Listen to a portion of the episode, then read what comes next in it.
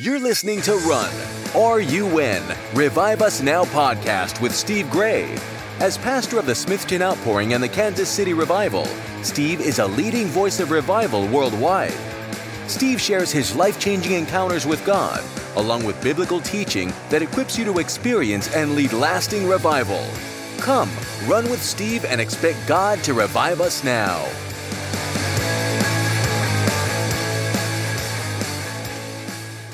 Hello, everyone, and welcome to another Revive Us Now podcast. I am your host, Steve Gray, and we're going to talk about revival in just a few minutes. But before we get to really talking about revival, I want to talk about democracy because I heard some people talking about democracy is under attack. And I thought about that uh, because uh, maybe it is, and I think some of us are so naive that we're thinking like God would never let that happen. You know, God would never let democracy be under attack. But I think maybe it is uh, because a lot of things are changing in the world rapidly this year. And, uh, you know, democracy is really important. You know, now we got to remember God does not run things by a democracy right?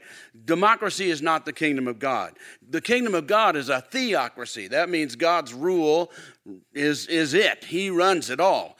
But we've been working under a democracy in our country, and it's worked so well. And the reason that I believe maybe God helped to create that democracy and sustain it is because we have a couple of things that other governments throughout history have not had. And that is the two real important ones to the church, and that is freedom of speech, right? And freedom of religion. And right now, freedom of speech is, is uh, really tough, isn't it? Because uh, right now we have the cancel culture where people, if they say things, certain things, you can lose your job. That's not freedom of speech right? They tell you what you can say and what you can't say. Where, where's freedom of speech with that?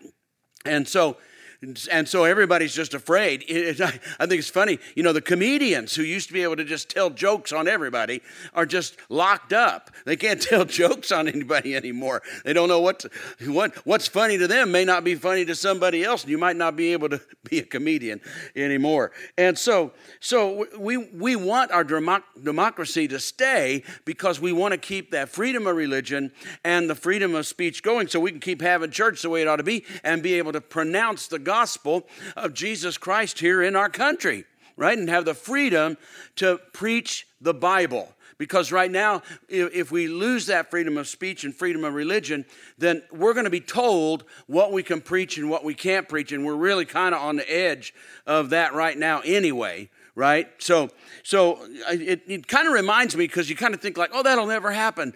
Democracy will never, never happen and it'll never change. But it kind of reminds me of a time in history that I've studied quite a bit when Judaism, Judaism was under attack because they said democracy's under attack. Well, maybe you know, maybe you don't know, that Judaism was under attack. Now, if you went to Bible college and Bible school or, or a Christian school or whatever, you'll find that uh, not very much is studied on that. Go through a whole great big event that happened in 70 AD when Jerusalem was completely destroyed by the Romans and, uh, and the temple was destroyed and and Judaism was never the same. Even today, it's still the remnants of that, even though finally there's, a, finally there's an Israel again. But it was completely destroyed. And, and um, you know, as many, I think it was as many, I heard, as many as maybe 500 Jews were crucified a day until they ran out of wood. They couldn't crucify any more. I, well, I mean, what, what a time that was for Jewish history. And yet, Christianity skips right over it. We don't know anything about it. We act like it didn't happen. And the amazing part to me is when we read our Bibles uh, today uh, in Christianity, we act like Jesus never mentioned it. Like there's nothing in the Bible about that event. And we take all our scriptures and make them all about us and all about today, and as though Jesus never brought that subject up or never warned them or never said it's going to happen or, or anything. Or there's no prophecies about this great event that was going to destroy the temple in Jerusalem, and there's no prophecies about it and uh, warnings. And so, so uh, you know, I went back and studied it and found out that some of the best scholars, maybe not, I'm not one of them, but the best scholars of today uh, believe that the Bible is full, and the New Testament is full, and the Gospels particularly are full of warnings and uh, prophecies that Jerusalem is going to be destroyed and judgment is going to come uh, upon Jerusalem and upon the religion of the Jews of that day. Now, not, not the Jews. Judgment is not coming on Jews specifically because many of the Jews went on and created, you know, and, and brought Christianity, as we call it, uh, to the world and evangelized the world. So it's not that. But, but, but something was going to happen. And, and so, as you read your Bible about that, a lot of the prophecies that we hear where Jesus is telling them that, that they need to flee to the mountains, right? Remember that? Flee to the mountains, get out of town when you see these things happen. Well, Christianity has made it an end time prophecy that all those things are going to happen. And uh, yet, most uh, great scholars believe that Jesus was warning them of the collapse of Jerusalem and of Judaism of that day, of, of judgment is going to come. And of course, we can apply it today because why would we read the Bible if we can't apply it, right? So we apply it today. But imagine that. And so all these things were being warned about when Jesus went in and he you know, he cleared the temple and he said, This place has become like a den of robbers, and it should be a house of prayer to all nations. And uh, they'd kind of just cut out all the nations and it had gone wrong. And, uh, and uh, Remember that fig tree, you know, and he looked at it from a distance and it looked like it had fruit on it, but when he got up close, it didn't have any fruit on it. And I think, hmm, that could be a warning to us today, couldn't it? Like churches everywhere, got beautiful buildings and steeples and, you know, great big things. We got parking lots go forever. But you get up close and you realize, lives aren't being changed. We're attending, we have social things, we have our friendships, we have all our support groups, but people go in and come out and go in and come out, but they're not changed into new creatures. They're not encountering the power of the living God. It's like it looks like we got fruit, but then there's none. And so Jesus cursed the, the fig tree and said, May you never grow fruit again. And then when God did try to do something with them, they were full of excuses. They said, I've got, I got stuff to do, Jesus. I got, I just got married. I just bought some oxen. You know, it's like us saying, God, I, I know you want to do great things, but I just bought a car and I got to go try it out and all, all kinds of excuses. And so, could it be possible that even in our day, that democracy is under attack which gives us the freedom to preach, which gives us the freedom to speak, which, if we lose that, it's going to affect Christianity big time. Could it be under attack, but could it be because we're in the midst of a religion that's causing the attack, not just who knows where it comes from?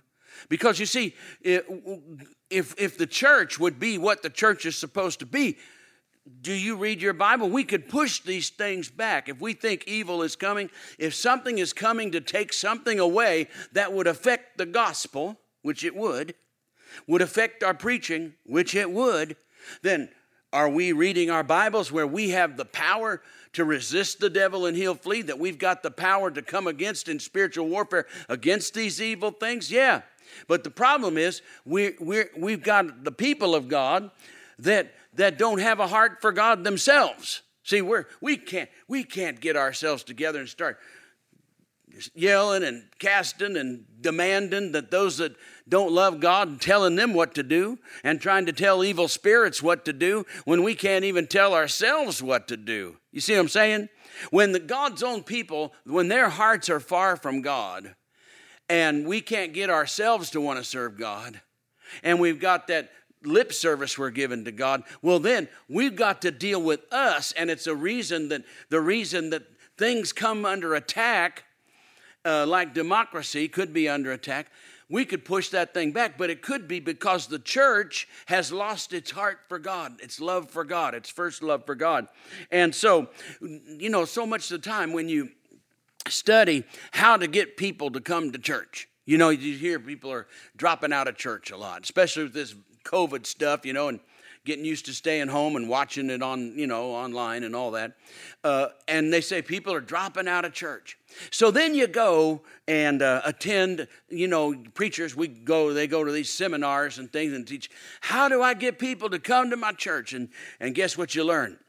You say, well, You got to learn what's on the hearts and minds of the people. You say, what, What's that? What's that? What do I got to do? Say, They're all wondering, What's in it for me? What's in it for me?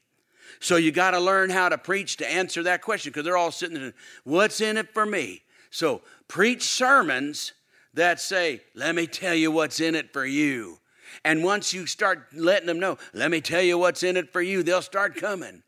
And yet, then you read the Bible, and we're supposed to be laying down our lives and doing what's in it for God and loving God with all our heart, and yet hear the people. What's in it for me? Well, you, we do that long enough, and we're going to start losing our freedom because we've lost the reason we're serving God. We, we come because we want to follow Jesus, we want to serve Him.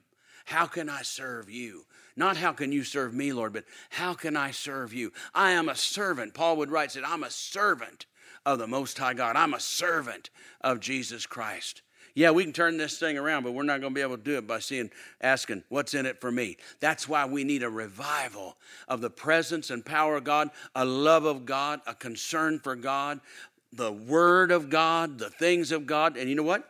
We can turn this thing around. We don't have to be watching other people come in and take our freedoms away, which is just people want to do that. The devil wants to do that. But we're concerned because if they take them away, it'll take the gospel away. We won't be able to preach the word of God like we can today. And I think that ultimately is what could be what the devil is after. So think about it. Pray with us. Run after revival because we need a revival of the love and power and presence of God to preserve democracy so we can preserve the preaching of the word. Did you get that today? I hope so. Until next time, bye bye. Thanks for listening to the Revive Us Now podcast with Steve Gray. Push the subscribe button so you don't miss an episode, and spread the word on social media. For more episodes and resources, go to reviveusnowpodcast.com. Until next time, keep on running for revival.